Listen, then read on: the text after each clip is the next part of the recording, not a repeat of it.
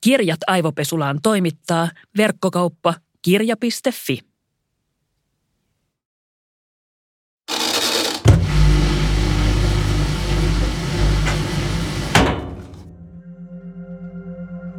Tästä ei ole kovin montaa vuotta, kun mä olin vielä ihan tosi köyhä. Siis sellainen oikeasti köyhä, jolla ei ollut sijoituksia tai omistusasuntoa, vaan mä elin monta vuotta ihan kädestä suuhun. Se mun köyhyys kiteytyi usein ruokaan ja siihen, miten sitä ruokaa pystyisi hankkimaan. Mikään virallinen taho ei ollut kovin kiinnostunut auttamaan mua, joten mä pääasiassa dyykkasin ruokani monta vuotta. No nykyään mä käyn töiden puolesta yhtenään lounailla, jotka joku muu maksaa, tilaisuuksissa, joissa on ruokaa tarjolla ja eri yritykset lähettelee mulle ruokaa tuotelahjoina. Nyt mulla tosin olisi myös varaa ostaa se ruoka, joten mä oon miettinyt paljon sitä, keitä meidän yhteiskunnassa autetaan ja millä perusteilla.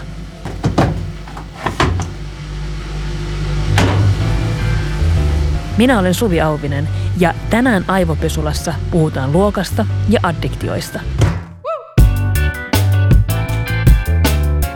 Vieraana on muusikko, kirjailija ja kreative Ville Verkkapuro, jonka dokumenttiromaani Pete kertoo riippuvuuksista ja itsen sekä isän etsimisestä.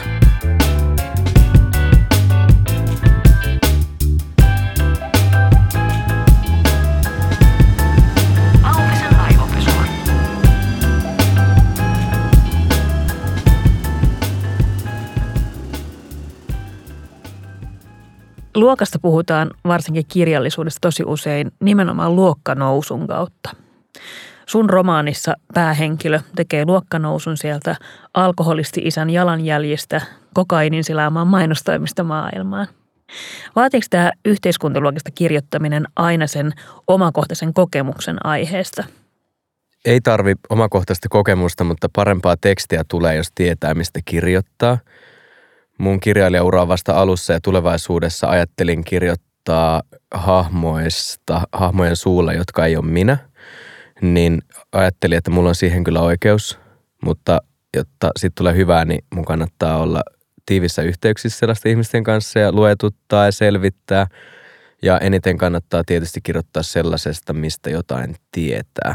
Ja mä ajattelin nyt, että koluan läpi ne aiheet, joissa mä oon ammattilainen, eli white trash – Simpsonit Kurt Cobain.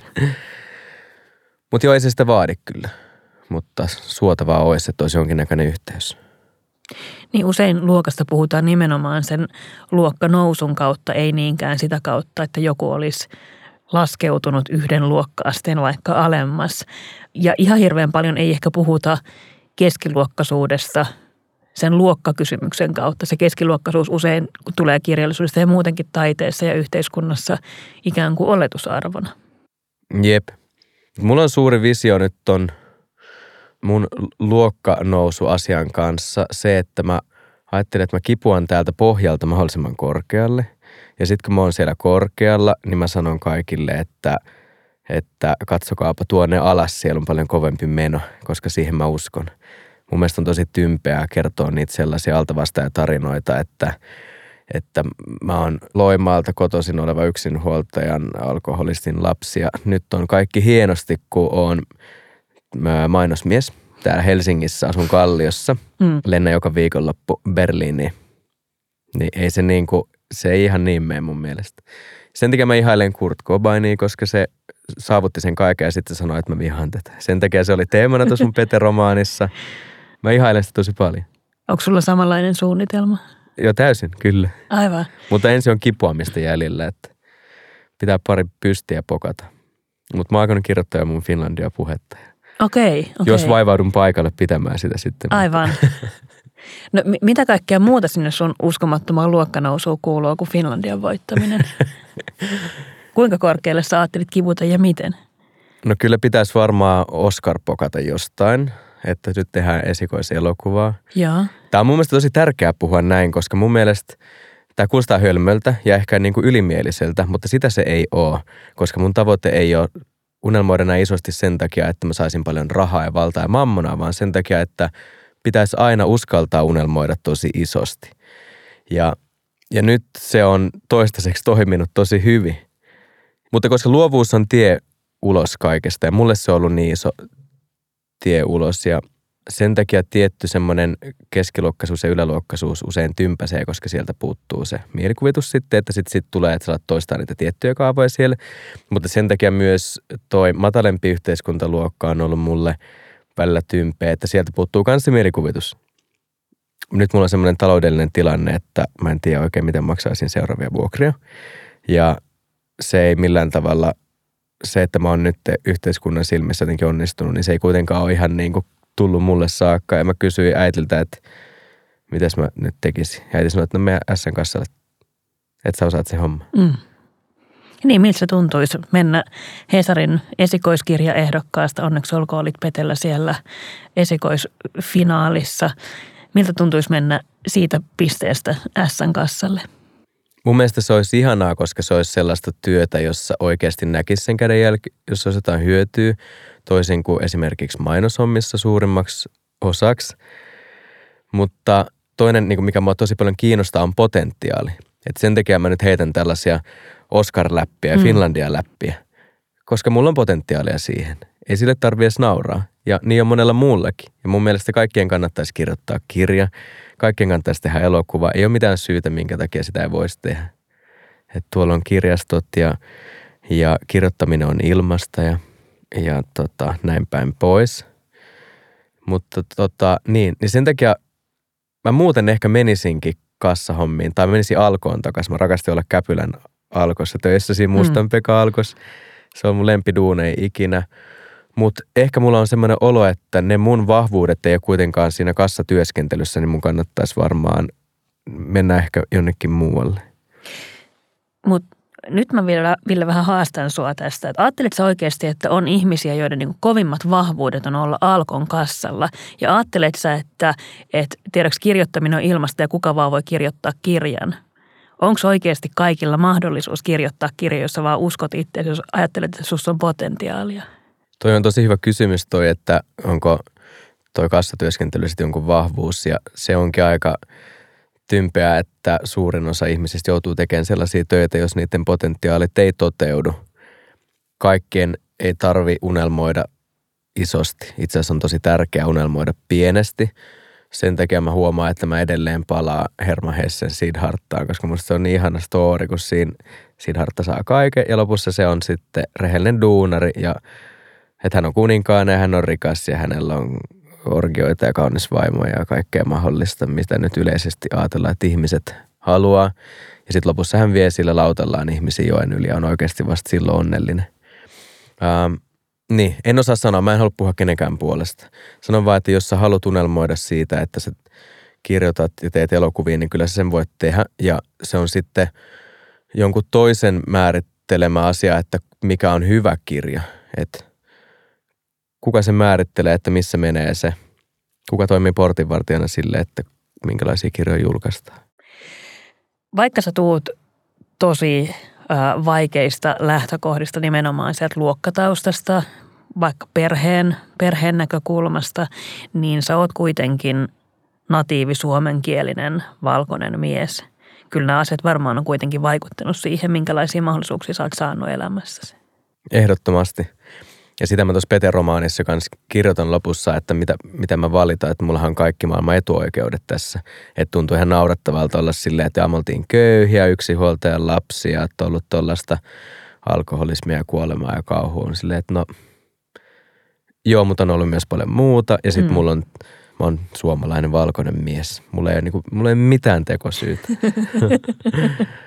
ja tietenkään ei ole kaikilla mahdollisuutta tehdä kaikkea. Ja sitten ei sekaan myöskään – tavallaan mun, mun maailmassa aika korkealle arvottuu toi niin kuin taide ja kirjallisuus ja elokuvat sun muut. Ja nämä on niin kuin mulle sellaisia tärkeitä asioita. Ja ennen kaikkea ne on mulle tärkeitä sen takia, koska ne on inspiroivia. Ja sekin, että sä voit katsoa telkkarista vaikka mitä siistejä juttuja, vaikka sulla ei yhtään rahaa ja sitten voit vähän unelmoida ja käydä jossain matkoilla ilman, että sun tarvii lentää mihinkään ja näin. Että tarinan kertominen on hirveän, hirveän olennaista mulle. Niin kannattaa haaveilla, vaikka ei pystyiskään niin kuin toteuttaa niitä haaveita.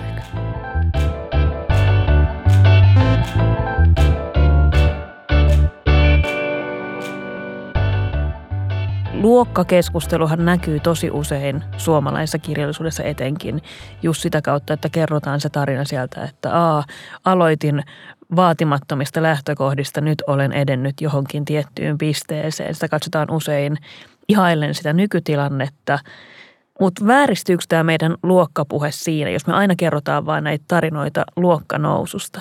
Missä on kaikki ne tarinat siitä, että, että olin tukevasti keskiluokassa, mutta köyhdyin ja nyt onkin mukavaa? Mä yritin tuota tarinaa vähän tuoda. Mulla on nyt jälleen kerran viittaan tähän juuri julkaisemaani Pete-romaaniin, mutta kun siinä on nyt mun viimeiset kahden vuoden ajatukset mm. tiivistettynä, niin mä en voi olla referoimatta siihen. Niin, ää, niin siinä lopussa kerrotaan, että en, mä en pelkää olla köyhä. Mun mielestä on ihanaa, tai pitäisi ehkä olla enemmän tarinoita siitä luokkalaskusta, koska sitten ollaan oikeiden arvojen äärellä. Mä arvostan suunnattomasti niitä ihmisiä, joita mun elämässä on ollut ja joita on edelleen, jotka ei ole tuolta niin kuin yhteiskunnan korkeimmalta pallilta. Ne on ihmisiä, jotka on tosi yhteisöllisiä, ovet on aina avoinna, jääkaapista saa ottaa ruokaa, koska ne ymmärtää, mitä se on, kun itsellä ei ole sitä. Ja, ja mulle menestys ei ole sitä, että mulla on kalliita tavaroita – sen takia mulla onkin sellainen tilanne, että mua ei pelota se luokkalasku, koska se mun pääoma on sitten silleen niin kuin enemmän tuolla mun niin, pään sisällä. Mm.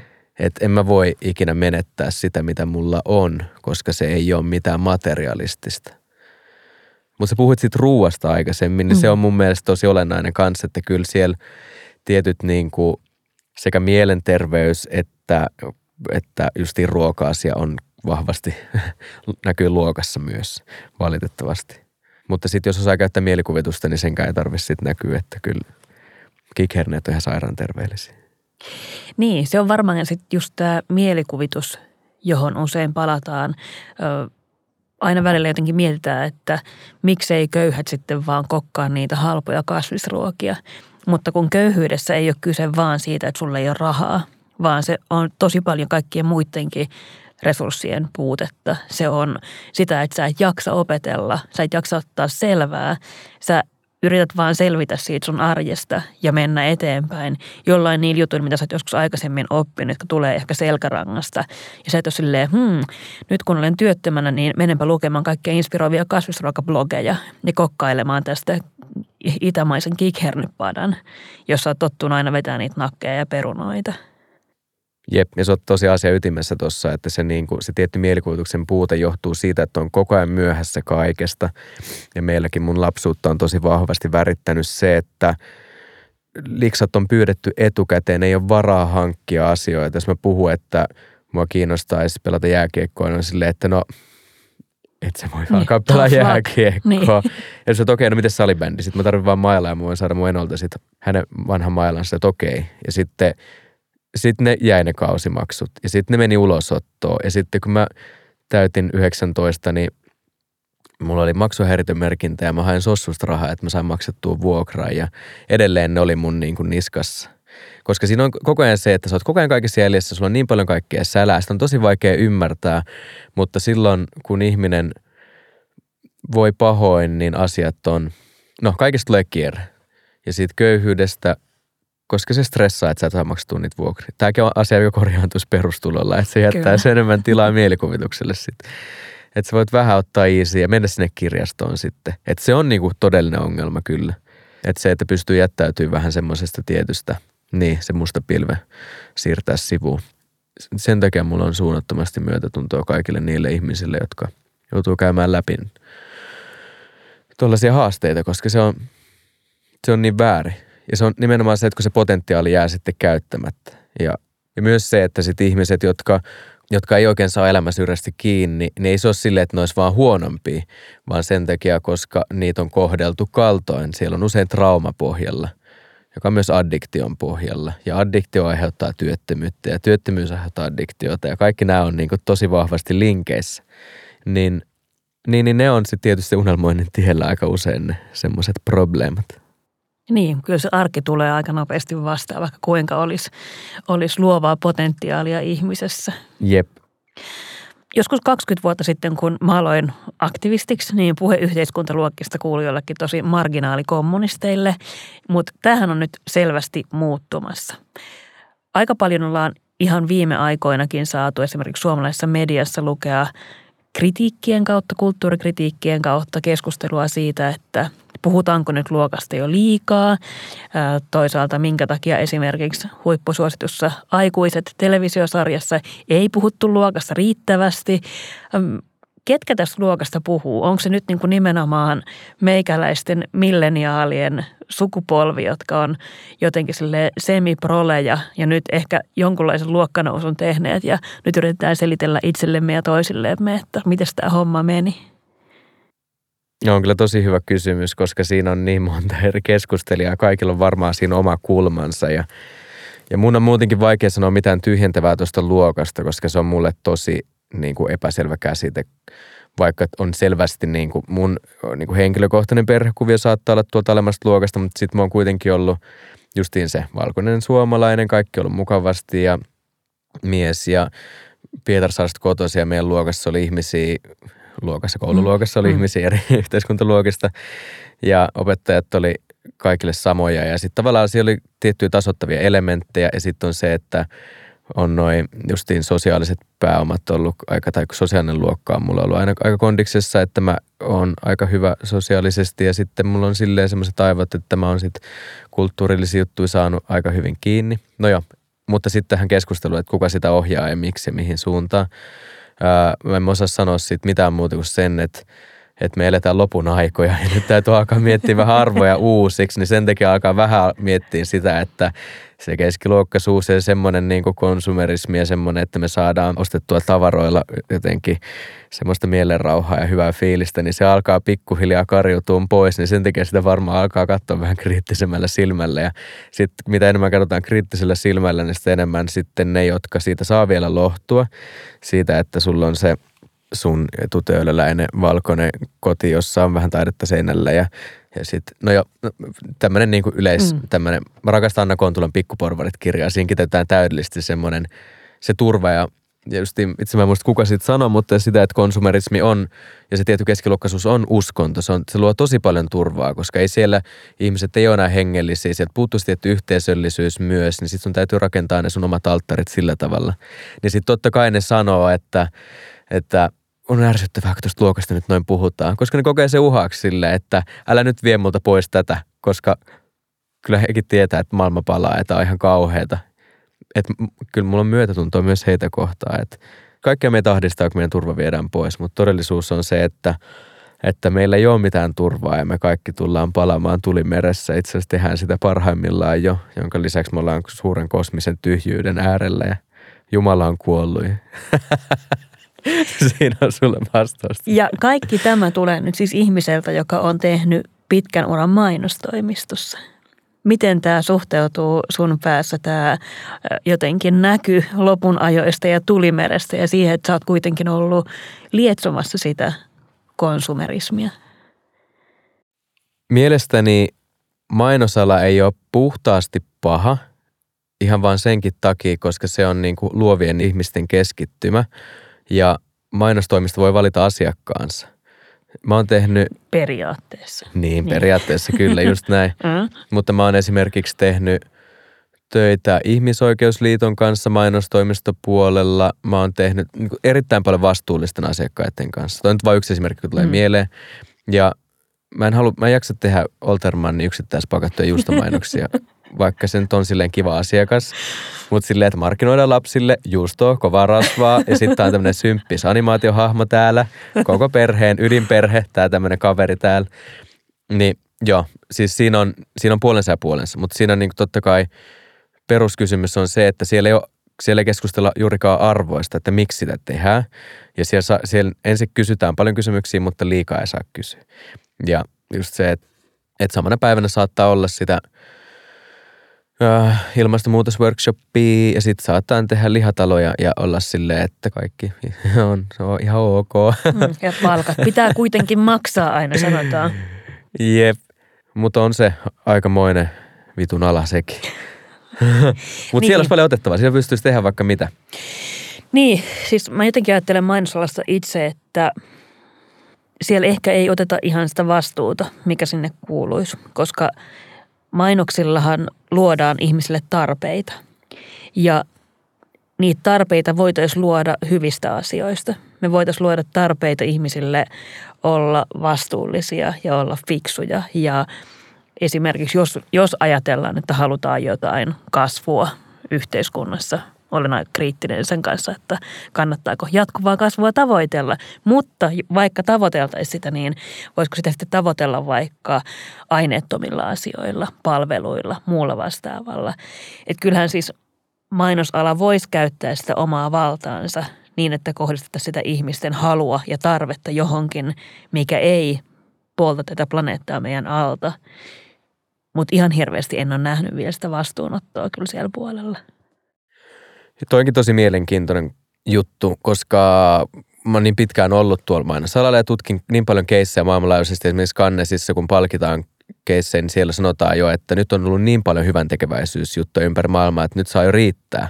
Kyllä. Että kun näitä palkitaan koko ajan, kun näitä koko ajan tehdään. Että kyllä siellä niinku pyrkimys on siihen ja kaikki niinku haluaisi tehdä kauheasti. Ja itse asiassa niitä silleen niinku sormet syyhyten odotetaan, että koska saa tehdä Unicefia. Ja kyllä siihen halutaan panostaa, mutta sitten on motiivit on edelleen hyvin väärät. Että ei kukaan siellä aloista syistä ole. Tai hyvin harva on. Se mun harmittaa, että siellä et sen takia tehdään niitä hyvän tekeväisyyskeissejä, koska niistä saa pystejä. Ja sitten kun saa pystejä, mm. niin saa lisää liksaa. Niin.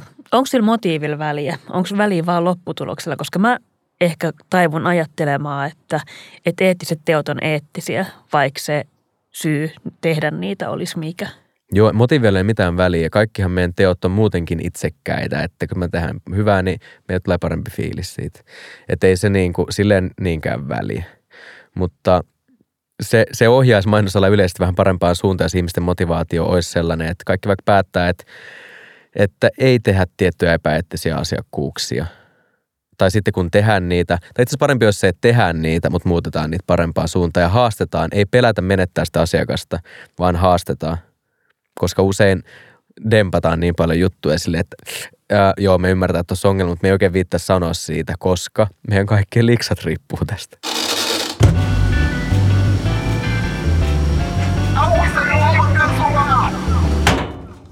Tällä hetkellä tosiaan käydään tosi paljon hirveän näkyvää luokkapuhetta meidän ikäryhmä puhuu paljon siitä yhteiskuntaluokasta ja kipuilee sen luokka-asian äärellä siitä, että me ihan tiedetä, että mihin luokkaan me vaikka kuulutaan. Ja jos on tehty jotain luokkanousua, niin mistä mihin ollaan kuljettu. Se luokka-identiteetti on ehkä vähän hakusessa. Mutta onko tämä tämän hetken näkyvin ja kuuluvin luokkapuhe ennen kaikkea kuitenkin tällaisen meidän kulttuuriväen jotain identiteettiperformanssia vai onko siellä jotain oikeaa ja arvokasta sisällä? Mä mietin kyllä tosi usein tota oman rummun päristelyä kaikessa. Vitsi, olisi ihanaa kyllä meidän myöntää, että kyllä tämä on niin kuin kaikki meidän niin kuin oman suuren oman elämän Instagram-profiilin rakentamista sitten kuitenkin.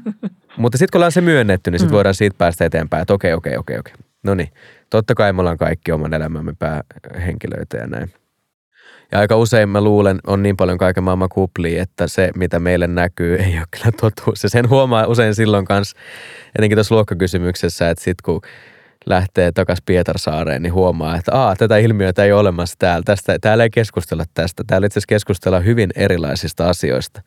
Mutta sitten jännästi siellä ollaan itse asiassa usein enemmän asia ytimessä, mutta se ei liity mihinkään silleen, että mitä Hesaris kirjoitettiin. Mutta siellä on niinku vaan – niin, siellä on ehkä vähemmän älykkyyttä, mutta enemmän viisautta sitten. Tuleeko sulle mieleen joku esimerkki? Esimerkiksi kirjallisuudesta ei juurikaan puhuta. Se ei tule silleen vastaan. Tai just tästä niin kuin, että Hesari-kirjallisuusarvosteluista ja näin päin pois. Mm. Ja tietynlaisia myrskyjä ei ehkä synny, some-myrskyjä tai niin kuin ihmisten puheissakaan sillä tavalla, mutta mutta en mä, en mä en osaa sanoa mitään kattavaa kuvaa koko Pietarsaaren siitä niin kuin maailman, maailmankuvasta tietenkään. Mut sit Toisin taas... kuin Helsingin. Aivan, niin, jep. niin, mutta velloako siinä luokkakeskustelussa oikeastaan nimenomaan se porukka, jolle se luokka ei enää merkitse niin hirveän paljon, jotka voi katsoa sitä vähän niin kuin ulkopuolelta? tai yläpuolelta jopa. Niin varmaan siinä on just se pointti aina, että sit kun sä oot itse tosi syvällä siinä ahdingossa, niin et sä oikein sitä hiffaa. Että kyllä se vaatii aina sen perspektiivi. En mä voi sanoa sitä mitenkään tyhjentävästi tai silleen, että näin se on, mutta saatat olla tuossa kyllä vahvasti oikealle jäljellä. Mun on helpompi puhua vaikka jostain mainosalasta, kun mä en nyt enää silleen tavallaan siinä oo. Mun mm-hmm. ei tarvitse pelkää, että mä menetän mun duunin, koska mä oon menettänyt sen jo. Niin. Ja itse asiassa nyt mulla on sellainen fiilis, että mitä enemmän mä sitä dissaan, niin sen parempi, niin sitten mun ei tarvitse palata sinne. Sitten mä saatan ehkä jonain päivänä päästä taivaaseen. Julkisia katumusharjoituksia. Jep. Mä oon aina välillä miettinyt sitä, että se mun luokkanousu jossain määrin myös hävettää. Jos, etenkin jos mä vertaan siihen, että, että mistä mun vanhemmat on lähtenyt kun täysin kouluttamattomia, vaan niin kuin peruskoulun käyneitä duunareita, jotka on mennyt yli 14-vuotiaana duuniin. Ja sitten mä ajattelen niin kuin mun nykyistä elämää ja sitä, miten lopulta aika helpolla mä oon kuitenkin saanut kaiken. Joo, olen tehnyt töitä, mutta aika moni tekee aika paljon enemmän töitä kuin meikäläinen. Ja silti musta tuntuu, että mä oon saanut tosi paljon. Ja välillä mua hävettää se mun luokkanousu ja se, miten lopulta helpolla mä oon päässyt niin hyvään asemaan. Onko sulla yhtään samaa vai ajatteletko sä vaan, että mitä korkeammalla, niin sen parempi? Mä ymmärrän ton häpeän ja esimerkiksi muista J.D. Vancein Hillbilly Elegy kirjas sekä elokuvassa kuvaa sitä tosi hyvin, että sit siinä tulee se jännästi häpeä siinä, että sä et tiedä, että mihin helvettiin näin monta haarukkaa tarvitaan. Esimerkiksi tällaisia juttuja, mm. että saattaa näyttäytyä. Tai sitten justiin toi, että miksi yhtäkkiä mulla on niin kuin kilahtaa viisi tonnia tille joka kuukausi, kun mä istun täällä mukavassa toimistossa ja saan näitä ilmaisia lounaat vielä päälle Kyllä. ja sitten tuossa muut joka paikassa, että miksi mä oon nyt saanut tämän kaiken.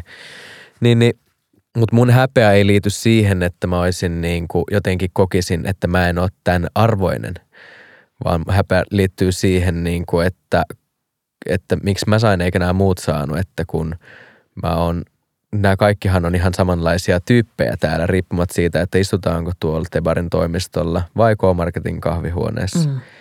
Ihan yhtä fiksuja, ihan yhtä kovia tekemään töitä ja näin. Mä oon tosi ylpeä mun taustasta, mua ei se sinänsä hävetä. Ja, ja sitten se, että toi raha ja sellainen tietty status ei mulle sinänsä merkkaa mitään, koska mä en usko kauheasti auktoriteetteihin, mutta mä uskon kyllä hyvin käytöstapoihin ja sivistykseen. Ja sekin nähdään usein luokka-asiana, vaikka se kun kolme elementtiä on just se taloudellinen ja sitten on se kulttuurillinen ja sitten on sosiaalinen, niin ne sekoittuu sitä aika iloisesti tosi usein. Niin kyllä mua hävettää olla porukassa, jos ihmiset ei osaa käyttäytyä. Mm. Ja joskus se on mainosjengi. Mä nyt otan tämän esimerkiksi niin. mainosjengi. Mä rakastan niin monia ihmisiä mainosalalla ja se on aivan, aivan työ siinä, mikä muutkin. Mutta siellä on vaan fundamentaalisia ongelmia. Ja siinä joutuu helvettiin. Niin, mutta, sekin niin, pieni. Niin. Ja, tota, ja sitten taas kyllä mua välillä hävettää istua sitten noiden kotipuolen ihmisten kanssa, kun ne ei helvetti jaksa lukea, selvittää jotain lähteitä jossain jutussa ja selittää surna viisautena jotain – aivan päätöntä Alex Jones-juttua tai niin. tämän tyylistä.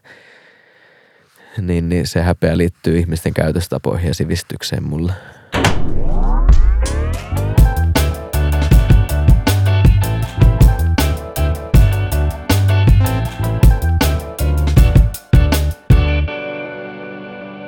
Sun kirja Pete kertoo myös addiktiosta ja ottaa kantaa päihdepolitiikkaan tämä sun kirjan päähenkilö ainakin on elänyt alkoholisti isän haamuharteilla. Ö, olenko ymmärtänyt oikein, jos tämä on myös Ville Verkkapuron tarina? Joo, joo tuossa on tosi niin kuin vahvasti ollaan totuuden mm. perässä. Mm. Mutta siis kokonaisformaatti on niin vahvasti fiktiivinen, että ei siitä vaan voi puhua mitenkään muistelmana. Niin. Että siinä on niin paljon vapauksia, että, mutta nämä perusasiat on kyllä siellä. Pelottaako se addiktoituminen sua? Pelkäätkö sä, että susta tulee alkoholisti esimerkiksi? No se oli lähtökohtana tuossa, koska niin usein puhutaan siitä, että addiktio on periytyvää. Se on aivan paskapuhetta, ei silloin mitään, ei ole mitään geenejä. Totta kai mm. tietyt käyttäytymisgeenit siihen ohjaa. Ja sitten tietenkin niin kuin toi sosioekonominen asema periytyy jossain määrin ja tietyt toimintamallit ja just se, että ja sitten taas se, että kun elämässä vaikeat, Vain Kurt Vonnegut sanoi, että mun mielestä niin tosi tyhjentävästi siinä, että se sanoi, että olut on depressantti, mutta työläiset ei ikinä lakkaa uskomasta toisin. Aivan. että siinä on niin kuin, että joo, addiktio syntyy monesta eri syystä, mutta se ei periydy geneettisesti ja se tuo lohtua, se tuo myös uusia idiksiä, se täyttää tyhjiön sisällä ja se tyhjiö, addiktiohan ei ole myöskään sama asia kuin päihteet, että ne on täysin kaksi eri asiaa. Vitsi tästä addiktiosta voisi kyllä nyt pitää aika pitkän monologin, mutta ää, niin, sanopa vielä mikä se kysymys oli. Olenko huolissani siitä, että olenko addikti? Ää, mulla on se luovuus mun puolella ja luovuus tuo resilienssi, niin siinä mielessä en tällä hetkellä ole huolissani. Mutta kyllä mä nyt on alkanut ymmärtää taas sitä, että kun elämä on koetellut, on monta erilaista kriisiä ja mulla on nyt pitkän selvän jakson päätteeksi, mä oon alkanut antaa tilaa elämässäni esimerkiksi alkoholille, niin oi, vitsi se tarjoaa aika nopeasti kyllä pienen lohdun. Mm. On se aika mukavaa. Ja se, se siinä onkin aika pelottavaa, että silleen, että, että joo, elämä voi kyllä koetella niin pahasti, että musta saattaa kehittyä addikti. Mutta ei mikään aine ole aiheuttanut sitä addiktio, vaan se on se elämä. Niin, viime aikoina on paljon puhuttu jotenkin tästä sober curious ja ollaan hehkutettu sitä, että miten mahtavaa on olla selvinpäin, mutta Ville Verkkapuro on sitä mieltä, että alkoholi tuo ihanan lohdun. Niinkö? Joo. Uh, Sober Curious on mun mielestä vaan uudelleen brändätty raittiusliike. Ei siinä, äh, se on, niin, se on maailman turhauttavin juttu, kun siinä niinku sivutetaan se. Siinä niinku kerrotaan, että sä voit valita olla selvinpäin, kun ei se ole valinta addiktille. Kun addikti löytää sille minkä tahansa välineen sille niin kuin addiktiolle, koska silloin trauma, silloin paha olla. Elämä on potkinut sitä päähän, maailma sanoo, että sä oot arvoton, niin sen takia se alkaa uhkapelaamaan, pelaa videopelejä, addiktoituu seksiin, tavaraan, huumeeseen, alkoholiin, mihin vaan. Se tuo lohtuu. Sä saat siitä pikaisen helpotuksen.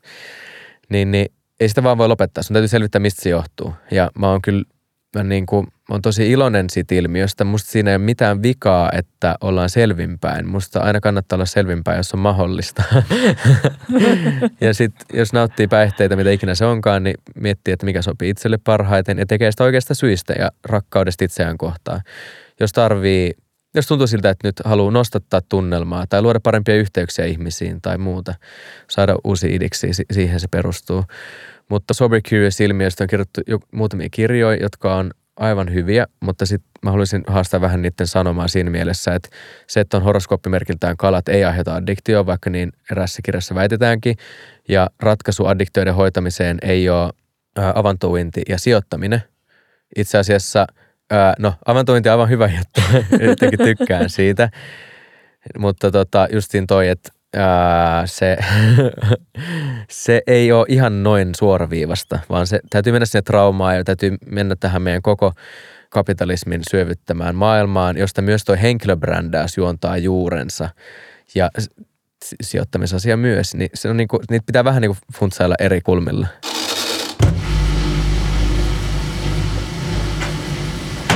Ville, kukaan ei tietenkään halua tulla aivopestyksi, mutta jos sun pitäisi valita yksi henkilö, joka suorittaisi sulle aivopesun, niin kuka se olisi ja mikä olisi aihe? Aivopesu eli pesis mun aivot omilla ajatuksillaan. Joo. Mä oon niin hyvä siinä silleen, että mä oon tosi altis kaikille uusille ajatuksille, että mun tekisi tavallaan mieli sanoa, että esimerkiksi Naomi Klein saisi ottaa mut semmoiseen niin kuin syvälliseen käsittelyyn, mutta hän on ottanut jo ja mä en ole niinku yhtään pistänyt vastaan, mm. että toi on vähän semmoinen kysymys, että vitsi. Ja, mä haluaisin oppia entistä myötätuntoisemmaksi ihmiseksi. Mä haluaisin kuunnella enemmän ja äh, olla enemmän pienempien puolella, niin kuka se voisi olla se vastaus? No ehkä se Naomi Klein on hyvä, että hän voi nyt ottaa mut sellaisen vielä syvällisempään pyöritykseen sinne jonnekin elämän pesukoneeseen. Ville Verkkapuro, kiitos vierailusta. Kiitos paljon.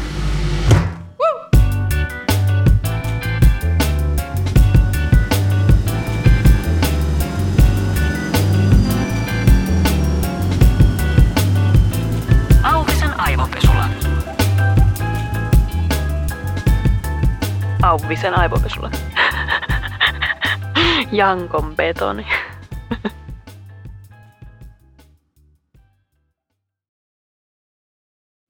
Kirjat aivopesulaan toimittaa verkkokauppa kirja.fi.